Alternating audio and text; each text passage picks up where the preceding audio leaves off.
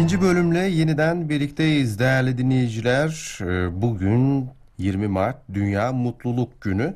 Birleşmiş Milletler'in 149 ülke arasında yaptığı değerlendirme ile belirlediği 2021 Dünya Mutluluk raporunda ilk 3 sırada Finlandiya, Danimarka ve İsviçre var. 2020'de 93. sırada olan Türkiye ise 104. sıraya geriledi. Rapora göre en mutsuz ülkede yine Afganistan oldu. Biz de bugünü konuşacağız. Mutluluğun neyle ilgisi var? Mutluluk ve huzur aranarak bulunur mu? Mutluluk ölçülebilir bir kavram mı? Nasıl mutlu olunur? Bu gibi soruların cevaplarını arayacağız. Nöropsikiyatri Beyin Hastanesi e, üyesi psikolog İrem Balandı bizimle birlikte. İrem Hanım merhaba günaydın. Merhabalar, günaydın Ceyhan Bey. İrem Hanım şimdi e, 2021 e, raporuna bakıldığında Finlandiya, Danimarka ve İsviçre e, gibi ülkelerin e, ilk 3 sırayı aldığını görüyoruz. E, mutluluğun yaşam tarzı, ekonomik durum, çevre koşulları ve eğitimle ilişkisi var gibi. Neler söylersiniz? Peki, o zaman oradan başlayalım. Ee, şöyle, ben bu konuya geçmeden önce aslında birazcık mutluluğun tanımını yapmak isterim. Mutluluk dediğimiz şey nedir? Bunu daha iyi anlarsak e, bu soruya ben daha net bir yanıt verebileceğimi düşünüyorum. Daha net anlaşılacağını düşünüyorum. E, şimdi mutluluk kavramı öncelikle geçmişten bugüne kadar çok yazılıp çizilen, insanların sürekli arayışında olduğu bir kavram değil mi? Özellikle son zamanlarda ben sosyal medyada çok fazla görüyorum. Mutluluk üzerine 5 madde işte mutlu olmak için 5 maddeyi takip edin. Şu üç şeyden kaçının gibi paylaşımlar var. E, mutluluk, mutlu olmak, mutluluğu arayış hiç bitmedi, bitmeyecekti. Fakat mutluluk aranılan bir şey mi? E, mutluluk e, çevresel faktörler, zenginlik, eğitim düzeyi mutluluğu etkiliyor mu? Bunu konuşmak gerekiyor belki de. Hı hı. E, sizin sorunuz şuydu sanırım. Mutluluk çevresel faktörlere dayanıyor mu aslında? Yani mutluluk, mutluluk kavramı dediğimiz zaman biz çevrenin e, bizi etkileyip etkilemediğini e, söyleyebilir miyiz? Evet bir bakıma söyleyebiliriz. Bulunduğumuz nokta çevresel faktörler, kültürel öğeler, eğitim durumu, sosyoekonomik düzeyimiz. E, bunlar mutluluğu kısmen de olsa etkiliyor. Fakat burada ayırmamız gereken nokta şu. Mutluluğu kısmen de olsa etkiliyor. Mutluluğun tam kendisi değil. Yani içinde bulunduğumuz durum, bulunduğumuz çevre, ülke belki mutlu olma konusunda biraz daha bizi şanslı yapabilir ama mutluluğun tam da kendisi değil aslında. Evet. E, yapımcımız Ayşe Hanım'ın bir paylaşımı var e, Tolstoy'dan alıntılayarak. Mutluluk yaşadığın hayat tarzında değil, hayata bakış açısındadır şeklinde Tolstoy'un bir ifadesi var. Aslında çok şey anlatıyor. Elbette. Bununla ilgili aslında çok benzer bir söz daha var. E, mutluluk aslında bir arayış, bir varılacak istikamet değil, yolculuğun ta kendisidir. Yani buna baktığımızda e, bizlerin belki de yaptığı en büyük hata, hata demek her ne kadar çok doğru olmasa da e, mutluluğu sürekli aranılan bir şey olarak görmemiz. Aslında mutluluk aranılan bir şeyden çok içimizde var olan bir şey, bir duygu, bir hissiyattır. Fakat bunu her zaman hissetmek, hissetmeyi beklemek da e, gerçekçi bir yaklaşım olmayacaktır. Peki bunu nasıl ortaya çıkaracağız? Bu bakış açısını nasıl değiştireceğiz? E, bakış açısını nasıl değiştireceğiz? Bakış açısını değiştirmek için öncelikle birazcık kendimiz tanımamız gerekiyor bence. Aha. E, biz kimiz, hayattan ne istiyoruz, beklentilerimiz neler, e, çevresel koşullar beni ne kadar etkiliyor ve ben bu durumu değiştirmek için ne yapabilirim, elimden ne gelir? E, birazcık bu noktada e, sorgulamak gerekiyor. Zaten baktığımızda e, mutluluk, mutluluk kavramı insanlığın başından beri var olan bir şey. Bizimle gelen bir şey aslında. E, ünlü düşünürlerin yaptığı şey biraz da mutluluğu sorgulamak. Öte yandan e, mutluluk çok sorgulandığı zaman yani mutluluk üzerine çok düşündüğünüz zaman mutsuz olursunuz diye de bir görüş var. Hı hı. E, şimdi şöyle belki mutluluğu çok düşünmekten çok e, mutluluğa dair ne düşündüğümüz bizim mutlu olup olmamak üzerinde bir etken olabilir. Şöyle ki e, çok zengin insanlar düşünün. Çevremizde varlar. İş insanları olsun bunlar. E, çok zengin olmalarına rağmen sürekli şikayet ederler. Ben mutsuzum, mutlu olamıyorum.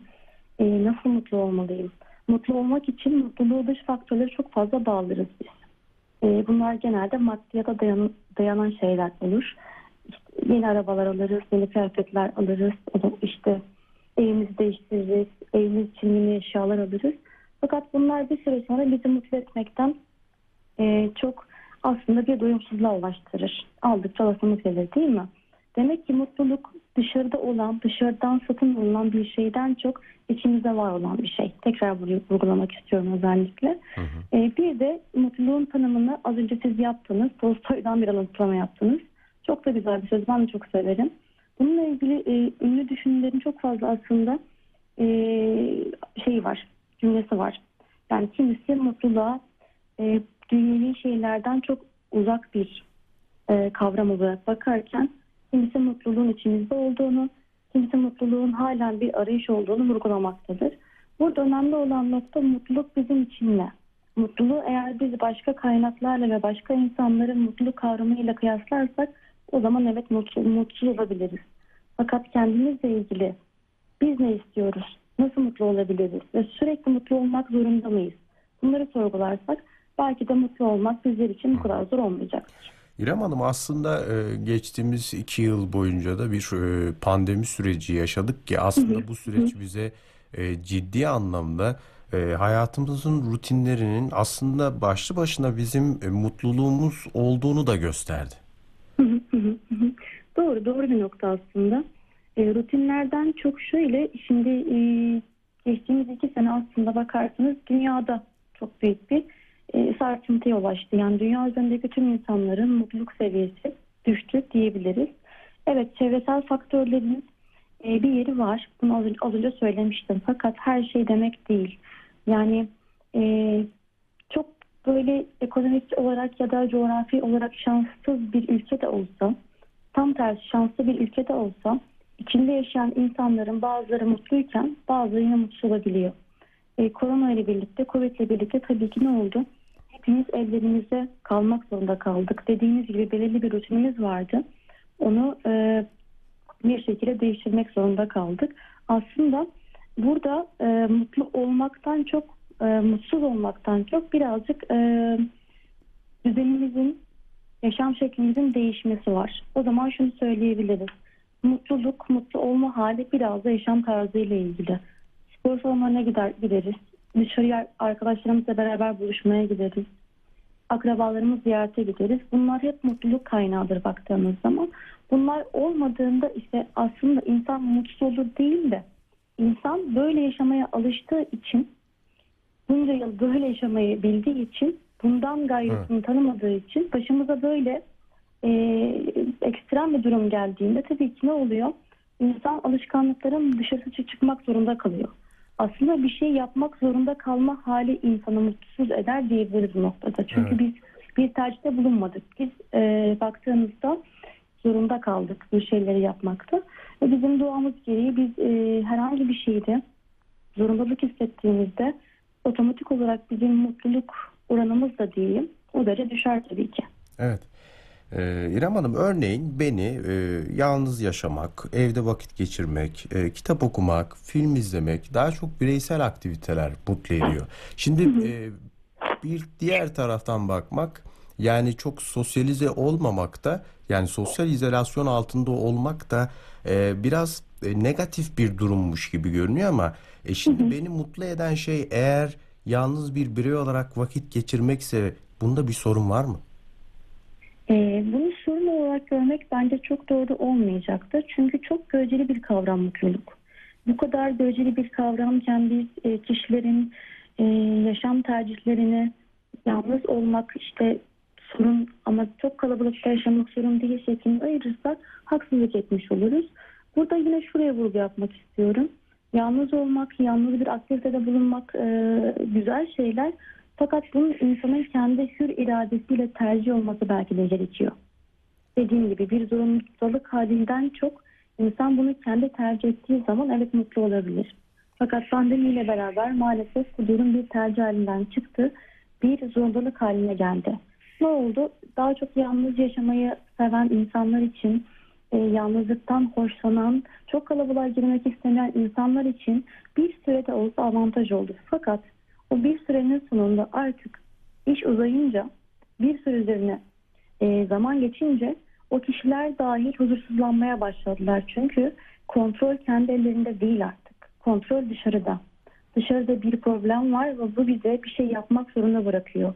Yani yalnız olmak artık benim fikrimden çıktı. Bir zorundalık halini aldı. Bu noktada insan yalnız olmaktan hoşlansa bile genel olarak baktığımız zaman uzun vadede e, mutsuz olma ihtimali artıyor. Evet. Şimdi e, yine çok sıkça karşılaşıyoruz e, sosyal medyada e, ya da e, kamusal alanda e, kişisel gelişim kitapları, bu yönde etkinlikler e, hayli fazla. E, şimdi e, böyle de bir pazar var ve çok büyük vaatlerde de e, bulunuyorlar. E, bu etkinlikler mutluluğu artırır mı? E, bu etkinlikler mutluluğu arttırır mı? Burada e, ben şuraya dikkat çekmek istiyorum. Çok da güzel bir soru bu arada. E, az önce bahsettiğim gibi sosyal medyada özellikle ben son zamanlarda e, mutlulukla ilgili, mutlu olmakla ilgili çok fazla paylaşım görüyorum. Ve bu paylaşımlara rağbet eden insanların oranı da yatsınamayacak kadar fazla aslında bakarsanız. Fakat orada şöyle bir e, detay var. E, orayı birazcık belki de fark etmek gerekiyor.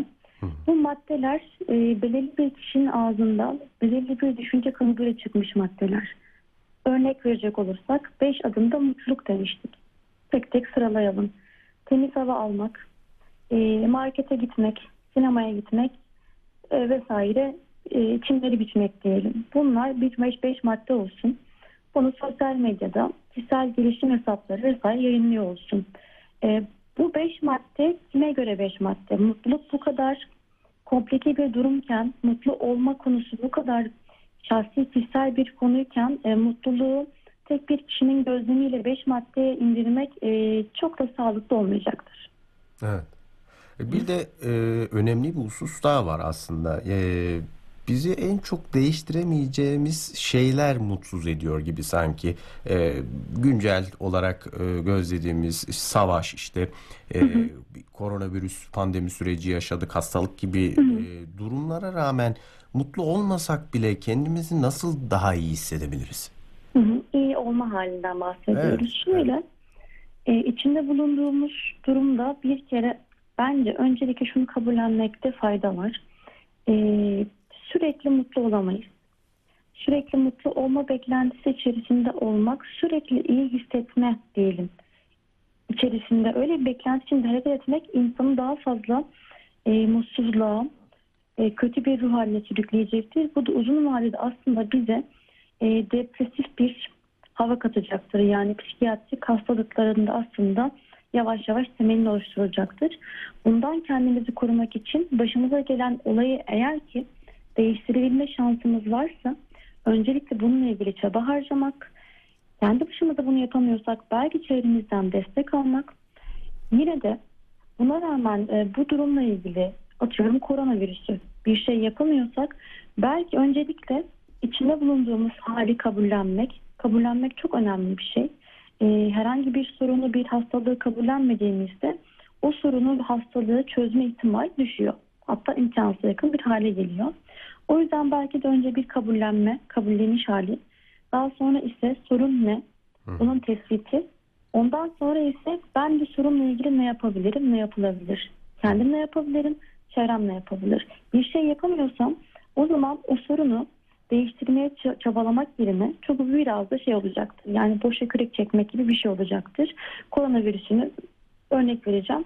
Tek başımıza veya 100 kişiyle değiştirmek, düzeltmek mümkün değil. Ne yapacağız? Kendimizi bundan korumak için yani ruh sağlığımızı, akıl sağlığımızı korumak için bize iyi gelen şeyler ne ise bunu keşfedip bilmiyor, bilmiyor isek bunu keşfedip ortaya çıkarıp bununla ilgili aksiyon almamız lazım. Oturduğumuz yerden evet böyle bir şey başıma geldi vah tüh dersek ve bu kronik bir durum alırsa o zaman kişi zamanla çok depresif, çok üzgün bir ruh haline girecek. Bu da onun iyi olmasını, mutlu olması önüne geçecek. Ee, bununla ilgili belki de e, psikolojik destek benim önerebileceğim ilk baştaki madde olabilir. Çok önemli. Hı hı. Ee, ikincisi sosyal çevre ilişkileri. Yani korona zamanı e, bizlerin en çok sorun yaşamış olduğu alan belki de iletişim. İletişim kuramamak. Çünkü insan doğası gereği sosyal bir canlıdır. Var olmamız için, varlığımızı bilmemiz, kabul etmemiz için diğer insanlarla bizim sürekli olarak e, iletişim halinde olmamız gerekiyor. Gerek yan yana gerek uzaktan. Koronayla birlikte, koronayla bir- e, birlikte ne oldu? İnsanlar farkında olmadan birbirine uzaklaştılar. Bu da insanlarda gerçek anlamda bir e, psikolojik soruna sebebiyet verdi.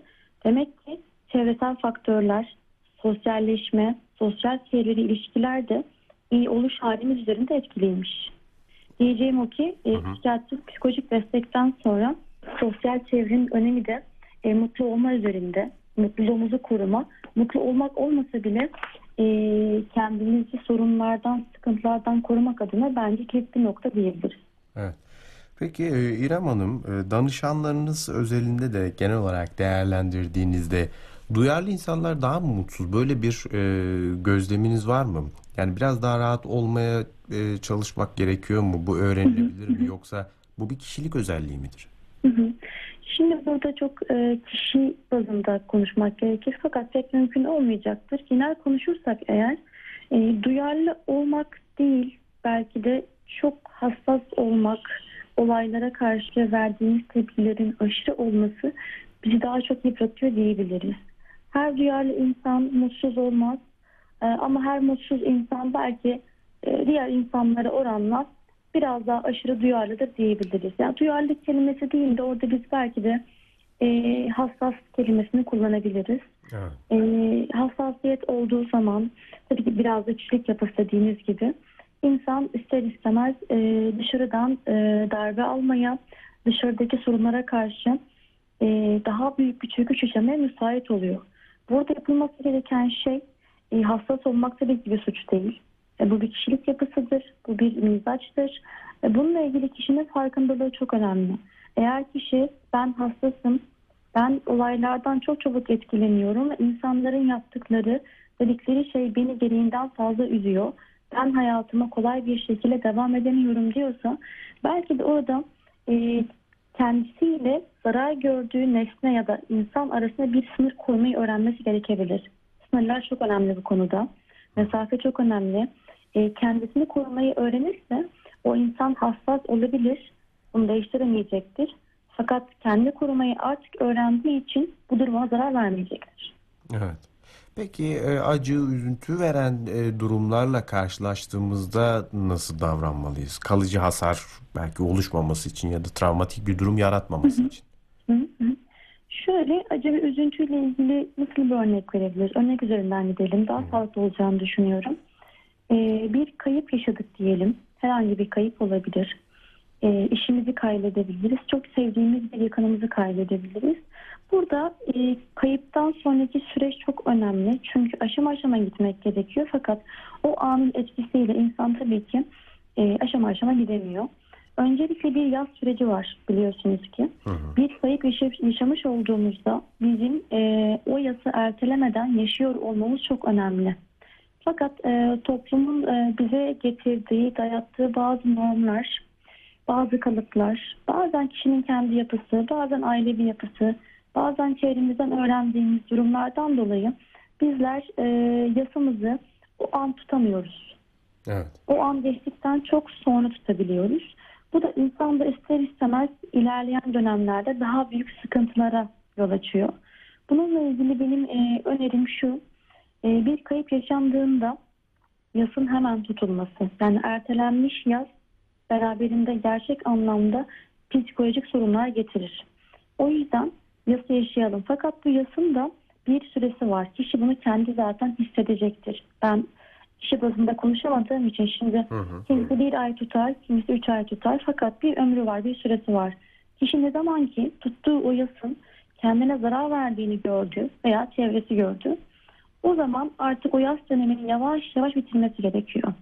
Eğer bitirmezse bu durum kronik bir hal alacağı için bu sefer e, yasın uzamasıyla beraber yine farklı psikolojik sorunlar ortaya çıkacaktır. Hı hı. Yaz dönemi geçtikten sonra ise kişinin e, önceki yani yaz kayıptan önceki hayatını e, özellikle ilk olarak minimum derecede ilerleyen zamanlarda ise artırarak devam etmesi önerilir. Eğer bu insanın düzenli bir işi, işi varsa e, yaz dönemi geçtikten sonra işine devam etmesi, sosyal çevresine yavaş yavaş tekrar kazanması yani topluma geri dönmesi çok önemli. Bunu bir anda yapmak yerine çünkü bu da bir travma etkisi yaratacaktır. e, adım adım yapmak belki de çok daha sağlıklı olacaktır. Evet. E yine e, İrem Hanım e, merak edilen ve e, çok e, sıkça dile getirilen hususlardan bir tanesi de bu. Biliyorum e, size böyle çok soru sordum, ardarda arda bir sürü soru sordum ama e, sizi de bulunca e, sormadan geçmek istemiyorum. Yani içinde yaşadığımız dünyada her şey, herkes e, sakın ha kimseye güvenme, herkes sana zarar verebilir e, şeklinde bir e, durum. Yani başımıza gelen e, olaylar bize bu gibi düşüncelere itiyor. E şimdi bu durum e, şüphesiz kuşkuyu, güvensizliği arttırıyor. E, yakın ilişkiler kurmak belki güç hale geliyor. E, bu durum e, nasıl değişebilir? E, bu durum nasıl değişebilir? Şimdi e, günümüzdeki sorunlardan bir tanesi evet bu. E, eskiden olduğu gibi e, birbirimize karşı güvenmekte zorluk yaşıyoruz. Bunda ben şahsi olarak e, teknolojinin de payı olduğunu düşünüyorum.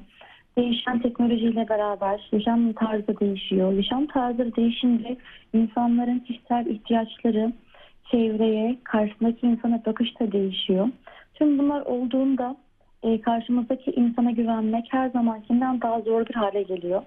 E, bununla ilgili şunu söyleyebilirim. E, kimseye güvenmeyelim ya da kimseye güvenmememiz gerekiyor. Doğru bir yaklaşım olmayacaktı. Çünkü biz insan olarak iletişim kuran canlılarız demiştik. Yani iletişim kurmak zorundayız. İç içe olmak zorundayız. Bazen çok bazen az. E, güven yoksa eğer güvenemediğimiz bir ortamda sağlıklı bir iletişim sürdüremeyiz. Bu da beraberinde tekrar ediyorum psikolojik sorunları getirir. Evet. O yüzden e, şöyle bir şey olabilir. Önce bir duruma bakacağız. Karşımızdaki insana bakacağız. E, güvenmemek yerine belki de o insana bir anda 10 üzerinden değerlendirelim. 10 güven vermek yerine birle başlayacağız. Bir güveneceğiz. Karşımızdakinin aksiyonuna, hareketlerine göre, davranışlarına göre güveni arttıracağız. Eğer ki güvensiz bir hareket yaptı, e, güvenmemizi engelleyecek bir durumla karşı karşıya kaldık. O zaman bir adım geri çekileceğiz. Bu iş birazcık da deneme yanılma yoluyla olacak bir iş. Evet. Yani ben kimseye güvenmemeliyim. E, bir tek kendime güvenirim. Hatta şöyle bir söz var toplumda. Bu hayatta babana bile güvenmeyeceksin. Ve Evet. Bu uzun vadede ciddi sıkıntılar getirir. Yani bu kadar güvensizlik insan doğasına aykırı bir şey zaten. Bizler güvenmek zorundayız. Bakın zorundalık hali var yine. O yüzden kişiye birazcık zor geliyor güvenmek. Zorunda kalmak istemiyor buna. Gerçekten güvenmek istiyor. Ee, karşı taraf da aynı şekilde. O da karşı tarafa gömmek istiyor. Bunu bir anda yapmak mümkün değil. Karşımızdakini tanımadan ben ona güvenmiyorum demek e, bence çok büyük bir önyargı olacaktır. E, kendi önümüzde bir engel teşkil edecektir. Gerek iş hayatımızda, gerek özel hayatımızda, aile hayatımızda e, bu güvensizlikle yaşamak öncelikle bize zarar verecektir. Daha sonra ise yaptığımız işe, kurduğumuz iletişimiz, iletişime, e, romantik ilişkilerimizi etkileyecektir. E, zamanla ne olacak? Tabii ki şu anda biz e, bunu görüyoruz. İnsanlar biraz daha bireysel yaşama yoluna girdiler. Fakat bu yine bir zorundalıktan kaynaklı bir şey. Kişi kendi bunu istediği için değil. Böyle olmak zorunda hissettiği için yalnız kalmayı tercih ediyor. Çünkü dediğimiz gibi e, güven konusu şu an e, bizim dönemimizde çok hassas bir konu. Ben zarar görmek istemiyorum. O yüzden kimseyle konuşmak istemiyorum. Yeni bir insan tanımak da istemiyorum. Ben bana yeterim. Ailem olsun o kadar. E, bu bakış açısı belki kısa vadede sizi bir yere götürecek ama uzun vadede kapıdan dışarıya çıktığınız andan itibaren sorun teşkil edecek. Hı hı. O noktada birazcık dediğim gibi e, güvenmek için şans vermek, o şansı doğru kullanıp kullanmadığını bir gözlemlemek. Gözlem çok önemli bir şey. Hem kendimiz için hem karşı taraf için. Eğer güven kırıcı bir duruma karşı karşıya kalırsak belki hemen kestirip atmak yerine kendi kabuğumuzu çekilmek yerine bir adım geri gitmek gerekiyor. Pekala. İrem Hanım çok teşekkür ediyoruz verdiğiniz e, değerli bilgiler için. E, biliyorum yorduk sizi biraz soruları da Estağfurullah, olur mu? Çok keyifli bir e, sohbetti benim için sordum. de. E, hakikaten bir e, rehabilite durumu e, oluştu. En azından kendi adıma bunu söyleyebilirim. Efendim Çok görüşmek çok üzere. İyi naziksiniz. pazarlar diliyorum. Çok sağ olun, iyi pazarlar. Görüşmek üzere. Sağ olun. Sayın dinleyiciler, Nöropsikiyatri Beyin Hastanesi üyesi psikolog İrem Balandı bizimle birlikteydi. 20 Mart Dünya Mutluluk Günü bugün. E, Biz de bu vesileyle mutluluğun e, tanımına baktık. Mutluluk ne? Yaşarken anlayabiliyor muyuz? Mutluluk ve huzur aranarak bulunur mu? Mutluluk ölçülebilir mi? Bu gibi e, soruların cevaplarını aradık. Psikolog İrem Balandı ile e, birlikte ve e, çok bulduğumuzda e, açıkçası e, söylenebilecek değil. E, şimdi kısa bir ara verelim. Gündem hafta sonu devam edecek.